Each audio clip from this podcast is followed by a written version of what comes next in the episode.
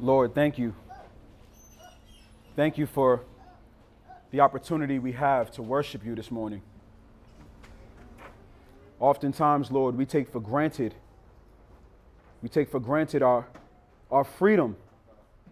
The freedom we have to raise our hands, we take that for granted.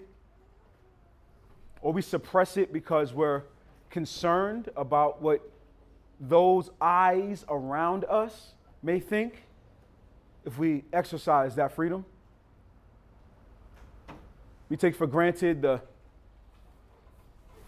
the active, healthy working of our vocal cords. And so we reserve our singing because we're concerned or thinking about the ears around us that may think that the sound we make from our mouths is not holy. But Lord, you command us to sing unto you a new song. You call us to lift up holy hands of praise and worship to you. And the sound of your sons and daughters is never anything but beautiful in your sight. Lord, help us to exercise our freedom that we have in you. Help us to recognize our position in you.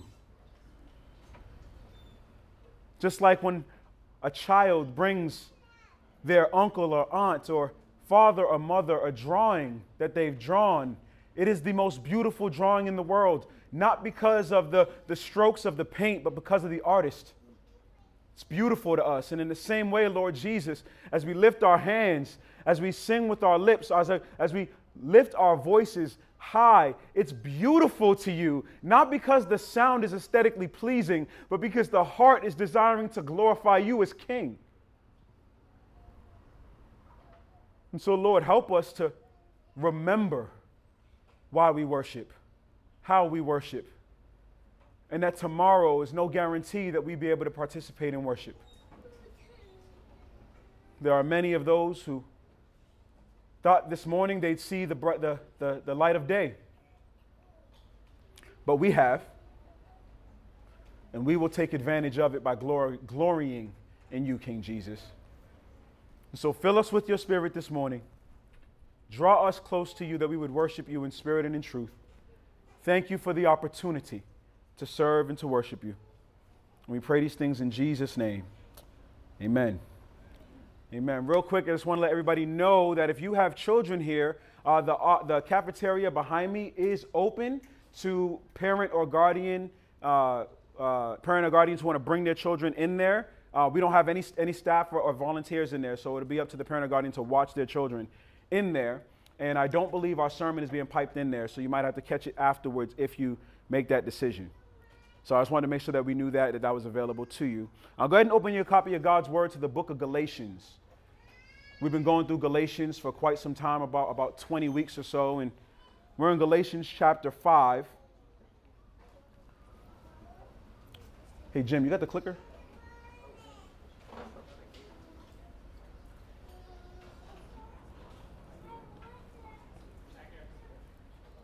Ah, there's the clicker. Thank you. Thank you. Alicia with the save. Come on. Galatians chapter 5. We're going to be considering verse 7 through verse 10. Before we do that, I want to give you a pop quiz, a pop movie quiz.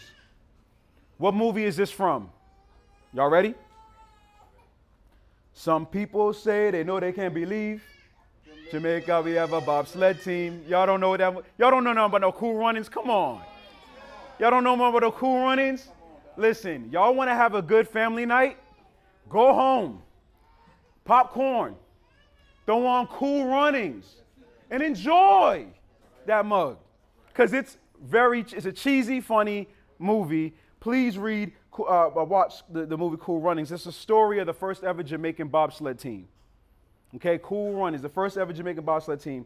I don't know if you've seen the movie, but if you remember the circumstances that led to that team, the majority of that team were uh, Olympic grade sprinters, right? They were runners. And they were doing a qualifier. See, she doesn't like bobsled. It's okay, baby. Bobsled is good. And so isn't cool running, so it'll cheer you up. These are Olympic grade uh, sprinters, and they're trying to qualify for uh, the Olympic Games. And if you remember, they're running and in the scene, and they're running, boom, and they, and they fast, and they're making a move, bang, bang, bang, and they're all neck and neck. All three of the top guys running, boom. And then all of a sudden, the one in the middle, the short one, the goofy one, he trips. And as he trips and he starts fumbling, what happens? The two guys next to him trip and fumble. If you haven't seen, I'm giving away the movie, but still watch it. It's great.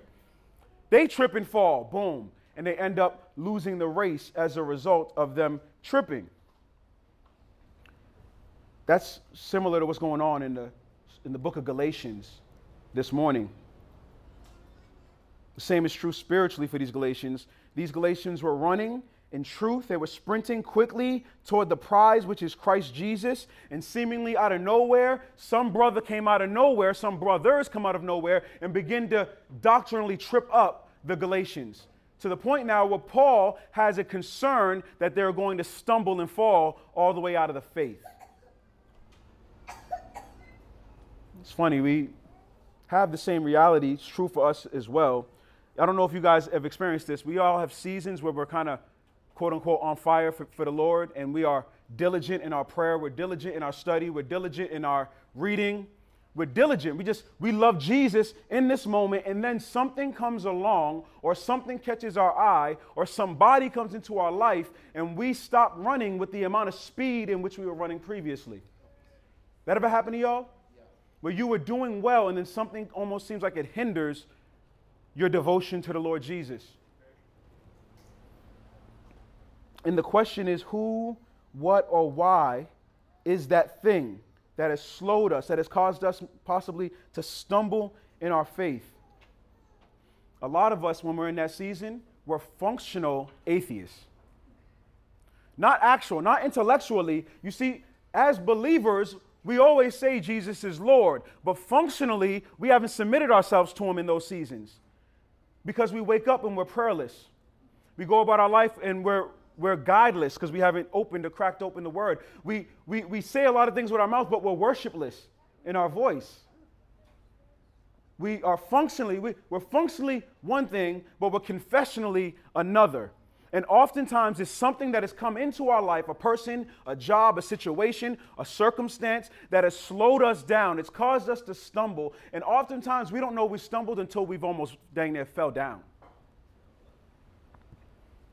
And praise God that He sends us spiritual mentors and leaders and friends who can warn us hey, brother, you're stumbling. You, sister, you, you going down the wrong path. When's the last time you've had intimate time with Christ Jesus? We need those. And Paul is that for the church of Galatians. He is a spiritual father, a spiritual mentor to them. Let's see what he says in Galatians chapter 5, verse 7. We're going to consider verse 7, 8, and 9, and we're just going to brush 10 right at the end. Paul says to the Galatians, he says, You were running well. Who prevented you from being persuaded regarding the truth? Paul is asking a rhetorical question here. He understands exactly what he's dealing with with the church of Galatia because the last several chapters we've been dealing with all this theology about how we are saved by grace through faith and not as a result of our obedience to the Mosaic law covenant. Right? So he knows what he's dealing with, but he asks a rhetorical question the same way we ask a child, Is that your clothes on the floor? We know it's their clothes on the floor, but we need them to know that their clothes is on the floor. Same way God asked Adam, uh, Adam, where are you? Where are you? God knows where Adam is, but he needs Adam to know where Adam is. And so Paul is speaking to the Galatians and he says, You were running well. Who prevented you from being persuaded regarding the truth? These false brothers, these false teachers are spreading false truth. And the sad reality is that it was seeming to work. Let's remember what Paul has said previously in the, in, this, in the same book. Paul says, Brothers, I am amazed that you are so quickly turning away from him who called you by the grace of Christ and are turning to a different gospel. Beloved, that's, that message is for us when we have those seasons of functional atheism and we live by the gospel of self sufficiency, right? And it's almost as if the apostle is saying, I'm amazed that you've forgotten the mercy and grace, the sacrifice of our Lord, who has literally given his life to redeem you. I'm amazed that you've forgotten it so quickly. Theologically, it's the same way. I'm amazed that you are so quickly turning away from him who called you by the grace of Christ and are turning to a different gospel. And then he clarifies not that there is another gospel. Essentially, what you're doing is not good, not helpful, not godly, but there are some who are troubling you and want to distort the gospel of Christ. He continues in chapter 2 and he says, This matter, this issue that came, it arose because some false brothers had infiltrated our ranks and tried to spy out the freedom we have in Christ Jesus in order to enslave us. Ooh, I got stuff flowing in my head all over the place. It's not in the sermon. Sometimes I feel like Satan will put people in your life who act like leeches towards your faith. There's almost like spies who have infiltrated your walk with Christ, and you wonder, and you want to maintain those relationships, but they're detrimental to your soul. And it's almost as if they're brothers and sisters that have come in. Oh man, there's stuff going on in my head. But we did not give up or submit to these people for even a moment, so that the truth of the gospel will be pre- preserved for you. These, this false gospel and these false teachers are preaching a gospel of law rather than the gospel of grace.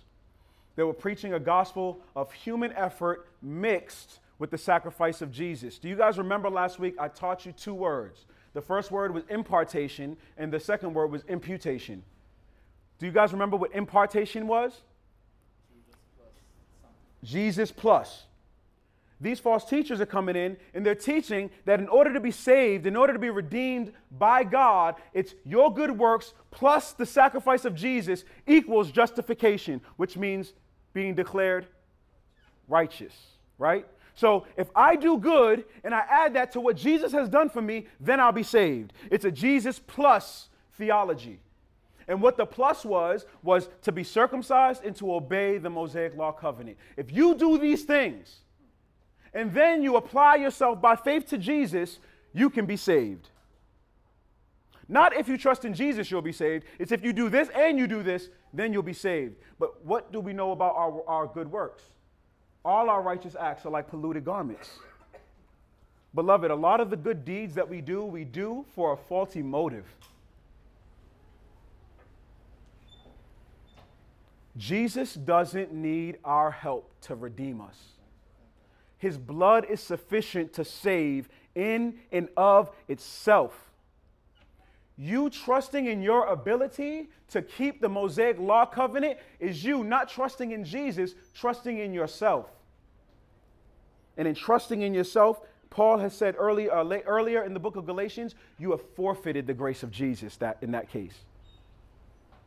It's Jesus plus nothing that equals justification. And that's what imputation is. Imputation is the blood of Jesus alone.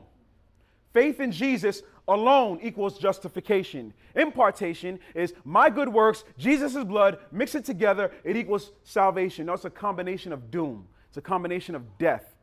It's a combination that you'll find yourself striving to satisfy God with your works, and you'll realize just how flawed you are because the, one of the points of the law is to show you how very flawed you are and to point you to the necessity of the blood of Jesus. If the law is pointing you to yourself, you're using it wrong. If the law is being used as a tool to gain God's favor, you're using it wrong. If the law reveals how sinful you are and it breaks your soul to realize who you truly are in light of the character of God, that's the purpose of the law. It drives you to Jesus.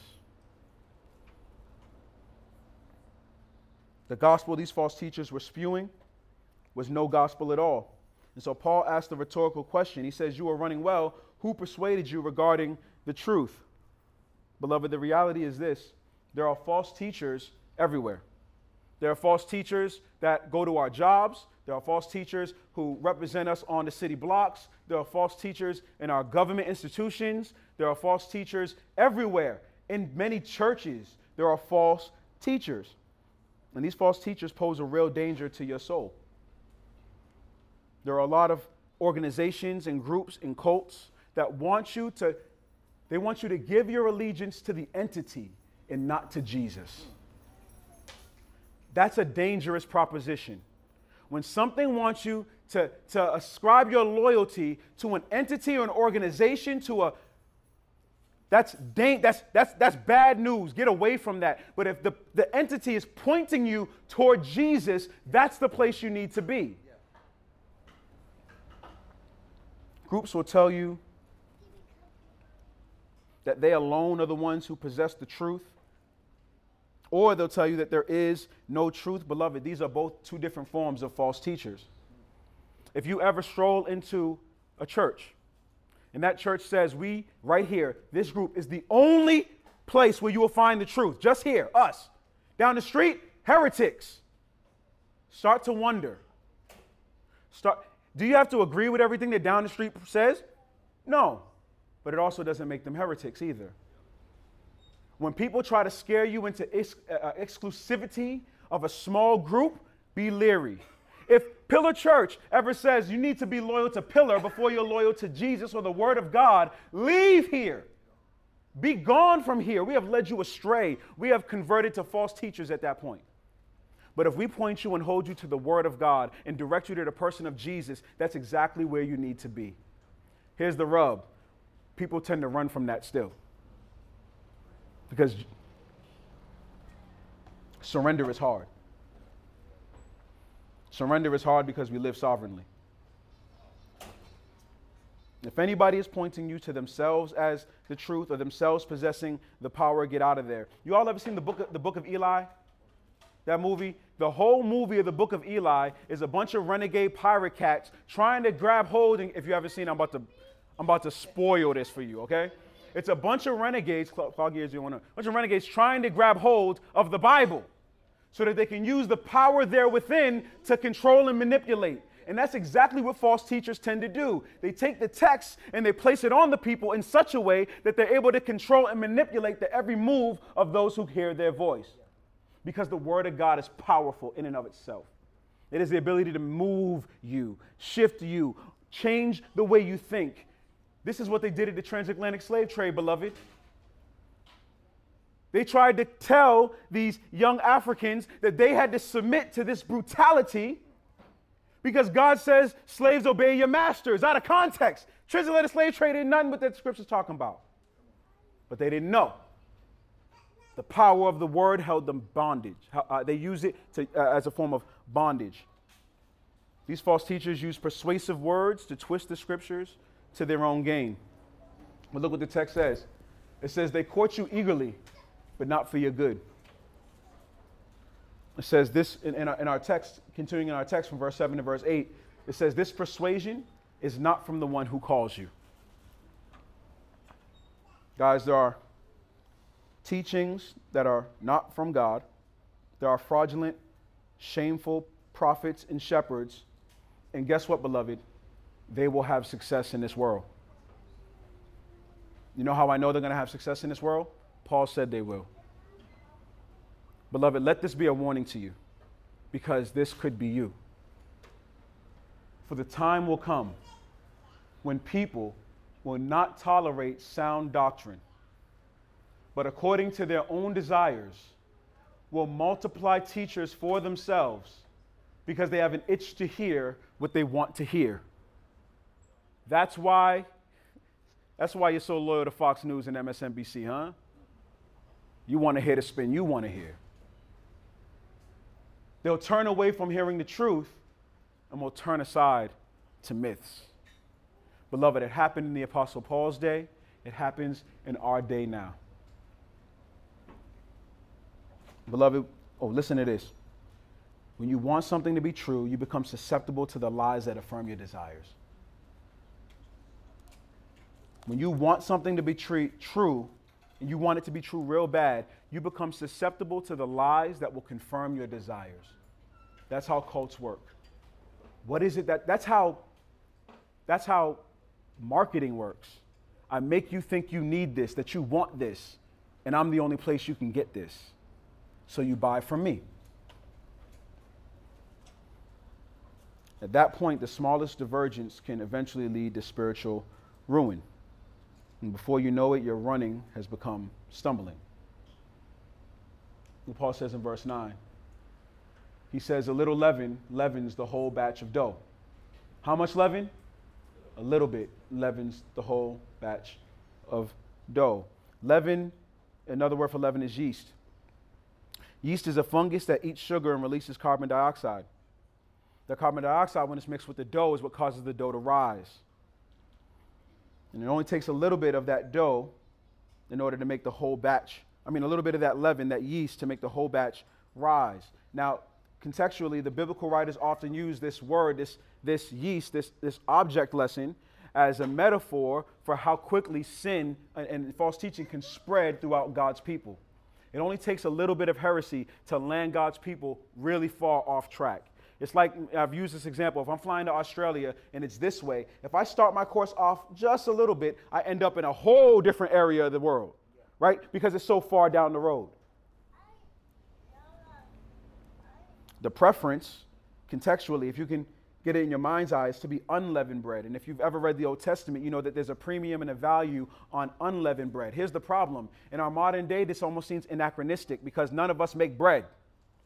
90% of y'all, what you do is you go to the market or the bakery, they make the bread, you give them the green, you bring home the goods. So I want to use another example an example of something that easily spreads, an example of something that you or someone you know has dealt with, something that spreads and that is just as deadly cancer. We all know someone, if not ourselves, who has had or struggled with cancer. Cancer is dormant in almost every cell within the human body. I'm going to give you a brief synopsis of what cancer is. Cancer are cells that continuously replicate and grow infinitely. Right? They don't stop growing until the host is dead.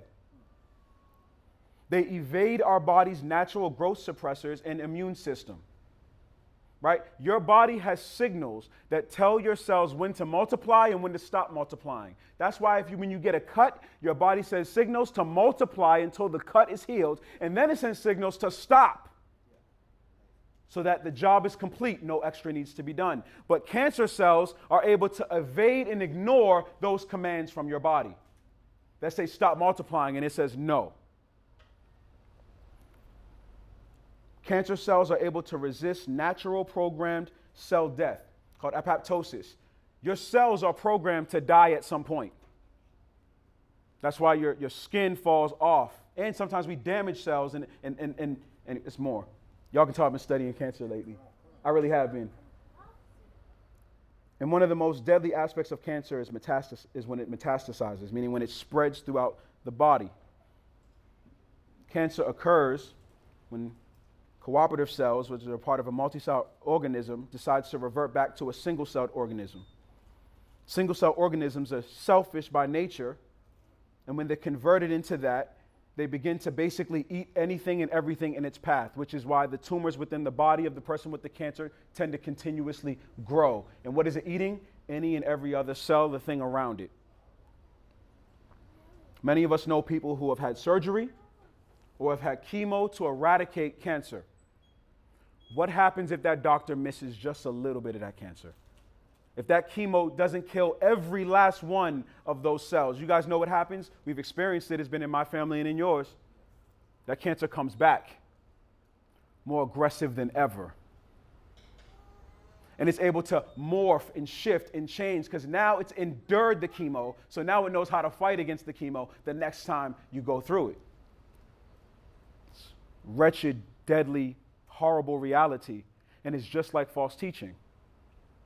False teaching, there's nothing new in, in our current day in terms of false doctrine. It's something that the church has failed to stomp out years ago, and so it comes back in a new form, in a new light, with different colored jeans on. And it begins to spread throughout the body.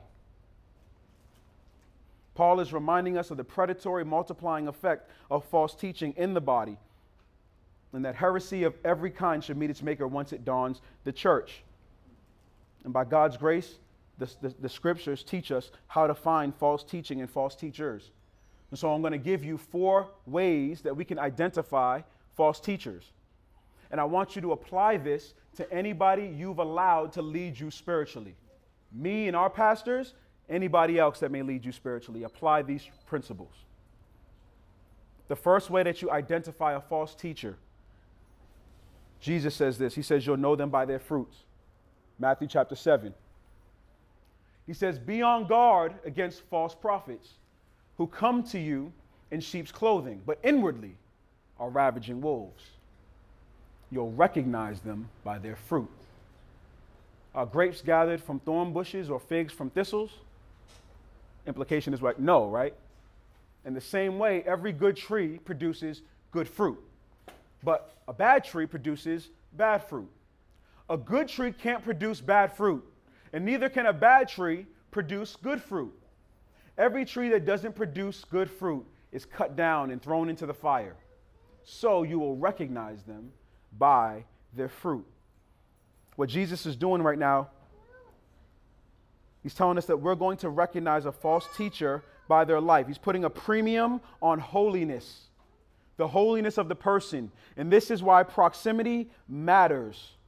Time and proximity help you to recognize whether or not somebody is a false teacher. You have to be into their lives. This is why I warn you be careful when you follow internet preachers. You don't know the heart of that individual communicating to you, no matter how smooth his speech is, no matter how tight his exegesis is, no matter how great his examples may be or her examples may be. It's hard to know if they're in an adulterous relationship when you're watching them online. It's hard to know what their motivation is when you watch them from a distance. You can't tell their heart. You can't tell whether or not their heart is greedy or not when you see them on a screen. You can't even discern if their life practices the sound doctrine that they say out of their mouth. And that's why he puts a premium on holiness. You're going to know them by their fruit, which demands that you have an intimate relationship with those who are leading you. You should have been in their home. You should have had meals together at some point. Over time, you'll see what kind of men and spiritual leaders they are. You're going to see their imperfections, you're going to see their mistakes, but you'll inevitably see a person that strives for holiness. You're going to see a person that has a hunger for the Word of God. You're going to see a person who yearns for Jesus and a person who truly cares deeply for your soul. So, if you want the first thing you want to know if someone is a false teacher, you have to have proximity to that person and watch them closely. Guess what? That's an invitation for y'all to watch me. You understand that? Like, I'm not separate from this. I'm in this mug with you. Watch me. I'm a man. I sin. Yo, Pastor K, I don't know about that, B. Let's pray. I repent. Just like you. That's how we roll. Jesus said, You will know them by their fruits. So watch the fruits of your spiritual leaders. Second, false teachers are going to major in the minors. Okay, they're going to major in the minors. What do I mean? They're going to try to woo you with conspiracies. Okay, that's what false teaching organizations do. They woo you with conspiracies. I want to show you three different scriptures that will allude to this. Titus chapter 1, verse 10 through 14. Paul, speaking to Titus, he says, For there are many rebellious people full of empty talk and deception. What are they full of? Empty talk and deception, especially those from the circumcision party it is necessary to silence them. What's he talking about? Man, stomp that mug out now. Y'all see that? Why? It comes back and it metastasizes. It's, it's necessary to silence them. They're running entire households. I mean, ruining entire households by teaching what they should not in order to get money dishonestly. This is happening in Paul's day, beloved, it's happening in our day. Rebuke them sharply so that they may be sound in the faith and may not pay attention to Keywords Jewish myths and the commands of people who reject the truth. Keep some key words in your head empty talk and deception, Jewish myths.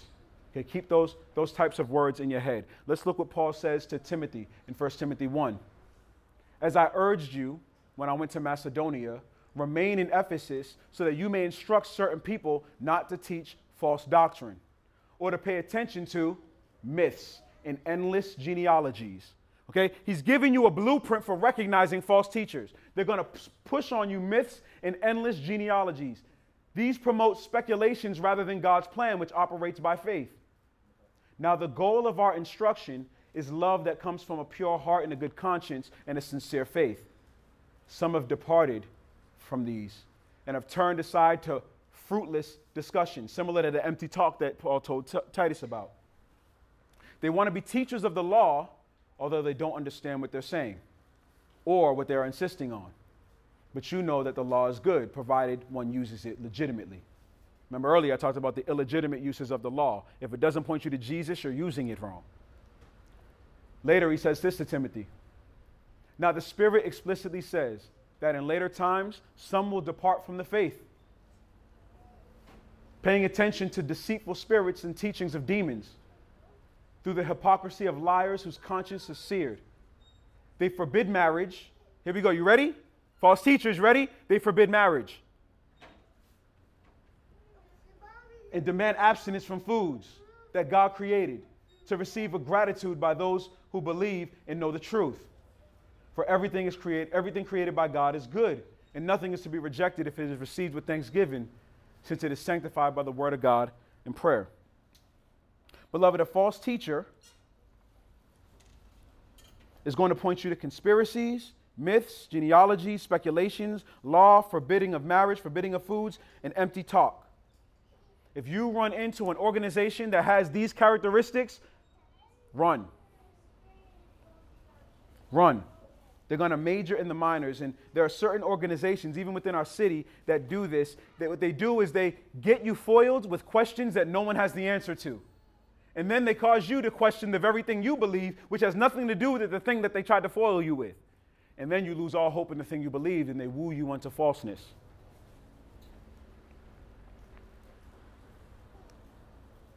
So they major in the minors. They woo people with speculation because their substance is suspect. The third thing they do is they minor in the majors. Okay? They make themselves the, the center of Scripture rather than Jesus. And I want to point y'all to these scriptures that this is what this teaches. Look, look at John chapter 1, verse 45. If you want to know what the, what the scriptures are talking about, I'm going to show you. Philip and Nathaniel, uh, Philip found Nathaniel and told him, we have found the one Moses wrote about. Who's Philip and Nathaniel? They're, they're, followers of Jesus, right? This is when Jesus first pops on the scene. And they're saying, Yo, I found the one who Moses was talking about. When did Moses write? First five books of the scriptures. Old Testament, it's the law, which means all of that is pointing to somebody. All those sacrifices pointing to somebody. All those clothings with the different types of stones in them, pointing to somebody. Tabernacles being erected with certain dimensions, pointing you to somebody. The very initial creation of the whole world, pointing you to somebody. Joseph being thrown in jail, being able to redeem his people from Egypt because of pointing you to somebody. Moses wrote about Jesus. But if your interpretation of Scripture is Moses wrote about you and your people, wrong. Nathaniel just told me we have found the one Moses wrote about in the law. And so did the prophets. Jesus, the son of Joseph from Nazareth. Here's another one. Jesus is speaking. He's talking to the Pharisees and he says, You pore over the scriptures because you think you have eternal life in them. Yet it is they, those scriptures, that talk about who? Me. Luke 24 27. Jesus. Then, beginning with Moses and all the prophets, Jesus started interpreting for them the things concerning himself in all the scriptures. False teachers will tell you that the Bible is about them. False teachers will tell you that the Bible's about you. Here's a hard word for you. Remember, I'm not going to tickle your ears. Bible's not about you. It's not about you. It's not. I know we hear that, and this is what we do in our Bible studies. We read, what does that mean to you? It's not about what it means to you, beloved. It's not. It's what does it mean? Full stop. And then the question is, how does that apply to me? But it's about our Lord and Savior and what He's done. A false teacher is going to be hard pressed to tell you that this, what the scriptures say, that the whole Bible is about Jesus the whole Bible is the story of Jesus. The Old Testament prepares us for his coming. The New Testament reveals his coming and teaches, teachings. The Noahic covenant finds it foreshadows Jesus. The Abrahamic covenant is fulfilled in Jesus. The Mosaic covenant finds its end in Jesus. The Davidic covenant finds its eternal king in Jesus. All the Psalms and prophets point you to Jesus. And that's why Paul says in, first, in 2 Corinthians 1.20 that all the promises of God are yes and amen in Jesus. Everything is pointing you to Him. And so, the ultimate interpretive question you have, beloved, when you're reading your Bible at home, is how does this get me to Jesus? That's the first, is what is it saying about God? Okay, what, what realities does that have as implications for me? Okay, where is this pointing me? It's going to point you directly to the Savior. It's not about you. The scriptures are not about your law keeping, it's not about your good works. All of human history is His story. Jesus is the center of the scriptures, not you, not me, not your people, not my people. And then he says it again to these dudes in case they forgot. Then he told them, These are my words that I spoke to you while I was still with you. He's like, I'm just teaching y'all this the whole time. That everything written about me in the law of Moses and the prophets and the Psalms, this is that, and that's a Hebraic way of summarizing the whole Old Testament, beloved. They, they must, uh, uh everything written about me must be fulfilled. Then he opened their minds to understand the scriptures. And he also said to them, This is what is written the Messiah will suffer and rise from the dead on the third day, and that repentance and forgiveness of sins will be proclaimed in his name to all nations, beginning at Jerusalem. A false teacher is going to minor on the majors. The fourth thing they're going to do is they're going to minimize the truth of verse 47. They're going to minimize the gospel. Remember what these false teachers were teaching? In what? Imputation or impartation? Impartation. Jesus' blood plus my works equals salvation. That's a minimizing of the gospel. That is a mark of a false teacher.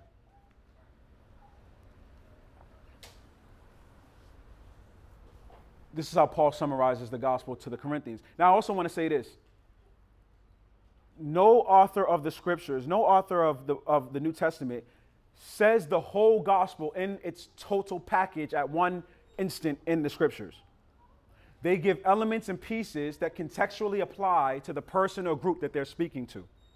And so sometimes the author will emphasize the reality of the Father's love for them as his primary means of getting, of getting them to Jesus, and that's okay. Sometimes the author will emphasize the reality of a person's sin in order to get the person to Jesus, and that's okay.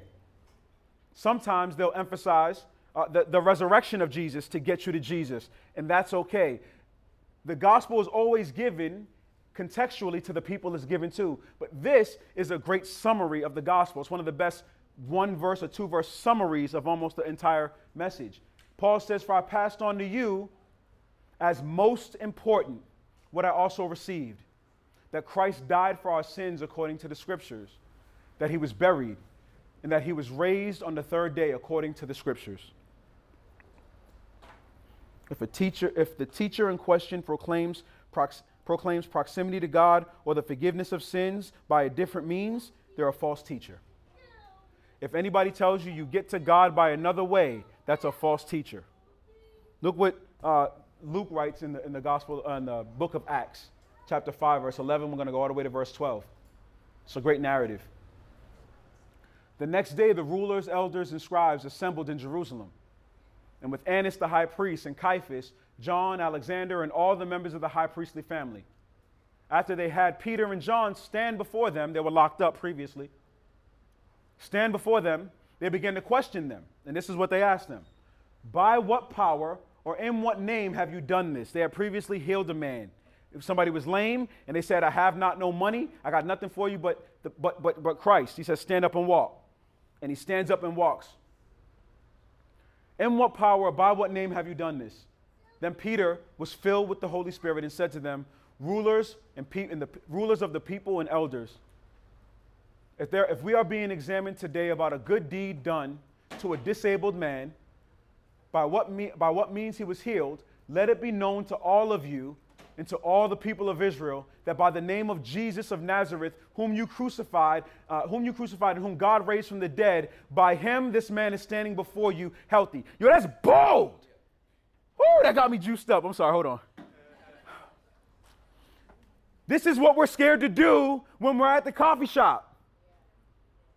That's what we're afraid to do when we're at the car dealership, at the grocery store, at the bowling alley. We don't say by whom's name we've been redeemed. We think they're going to see the gospel on us. Sure, that's great. Tell them. They saw the healing. They know what's up. Let it be exclusive. No other name did it. Jesus did it.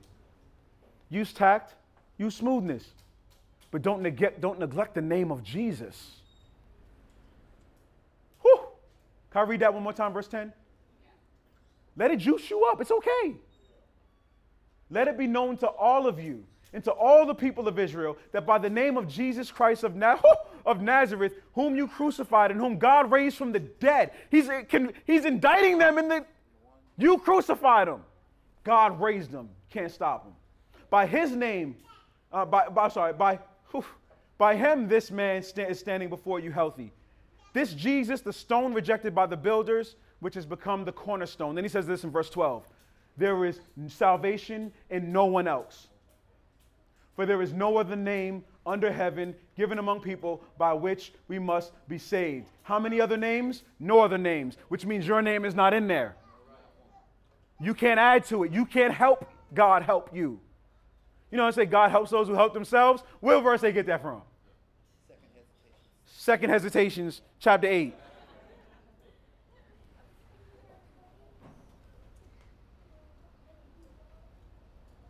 No false teacher is going to point you to Jesus exclusively. And if they're not pointing you to Jesus exclusively, start to ask some questions. If myself or our pastors ever lead you to some, something, uh, ever try to point you to, to, to, something other than Jesus or a principle through which his teaching apostles have, have specified, ask a question. We only want to do God's will and what he said. Ask. I promise at some point, I don't promise, I hope not, but at some point, we might need your help to direct us. And at some point, you may need to simply follow what you can't see. But if the teachers before you have a track record of leading you to Jesus, they're trustworthy men, trustworthy women. Jesus says this in John 14, 6. Jesus told them, I plus your works. Nah. What's he say? I am the way, the truth, and the life. No one comes except to the Father except through him and him alone. Beloved, indeed, we've all sinned and fall short of the glory of God.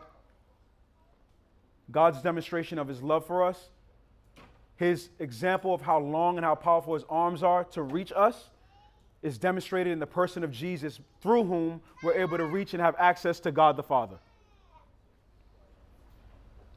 And this is what Jesus tells us to do.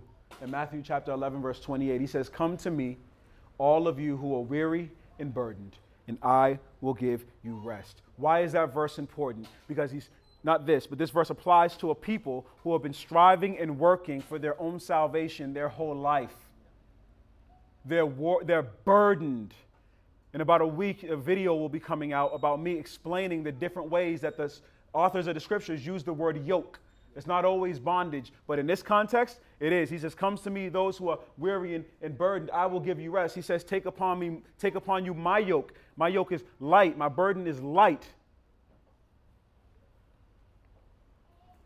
If that's us this morning, beloved, we have to believe and rest on the truth of the res- birth, of the life, death, resurrection of the Lord Jesus Christ, and Him exclusively for our relationship with God to flourish. Don't be persuaded by false teachers and false teaching that are from people who have immoral actions, and that's perpetual immoral actions, that feed you conspiracies and speculations Here's another way you know about false teachers. If they're more known for what they're against than what they're for, problem. If they're more known for being against this thing, but not what they're trying to, to push forward to you positively, be careful. Their whole entity is built on hate to somebody or something. Watch it. They'll point you to themselves rather or to yourself rather than Jesus, and they'll minimize the life, death, and resurrection of Jesus. That's why Paul says this in Galatians chapter 5. Here we go. He says, You were running well, beloved Galatians. Who prevented you from being persuaded regarding the truth? This persuasion does not come from the one who calls you. These are false teachers, he's saying to them. A little leaven leavens the whole batch of dough. You got to be careful. It only takes a little bit. He says, I myself, now this is a vote of confidence in the people. I myself am persuaded. I'm persuaded that in the Lord you will not accept any other view. But whoever is, whoever it is that is confusing you, they will pay the penalty. That's a warning for all who call themselves a spiritual teacher. Beloved, don't let anybody trip you up in your dead sprint toward the Lord Jesus Christ. Never let anybody get in the way of your relationship with the Lord Jesus Christ. That's who you need. That's who you need to run to. And beloved, that's who we're going to point you to. Y'all remember our, our, our, vision mission statement? Leading people closer to us, to Jesus first. And as a result of us all getting closer to Jesus, what happens? We get closer to each other. Beloved, let's do this. Let's fight the false teaching in our communities. Let's identify the heretics and stomp it out now so that our children don't have to deal with the metastasized cancer that we ignored. And that happens by being bold in your faith, loving Jesus, and letting everybody that every good deed you do be in the name of the Lord Jesus Christ. Father, thank you for allowing us to look at Galatians chapter 5.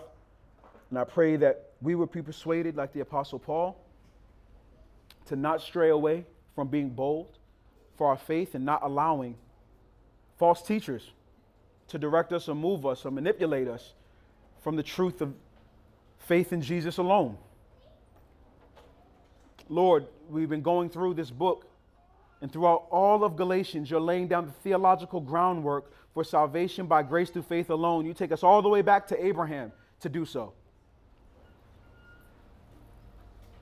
It's true. Salvation is by grace through faith alone. Help us to hold fast to that, to proclaim that, and to open, uh, use us to open the eyes of those who can't see to the beloved love and grace of our Lord Jesus. Help us to point people to no one else. Help us to point people to people who will point them to Jesus so that your name may be all in all, and that you may be magnified, glorified, and praised. We give you all the praise, O God. And we thank you in the name of Jesus. Amen.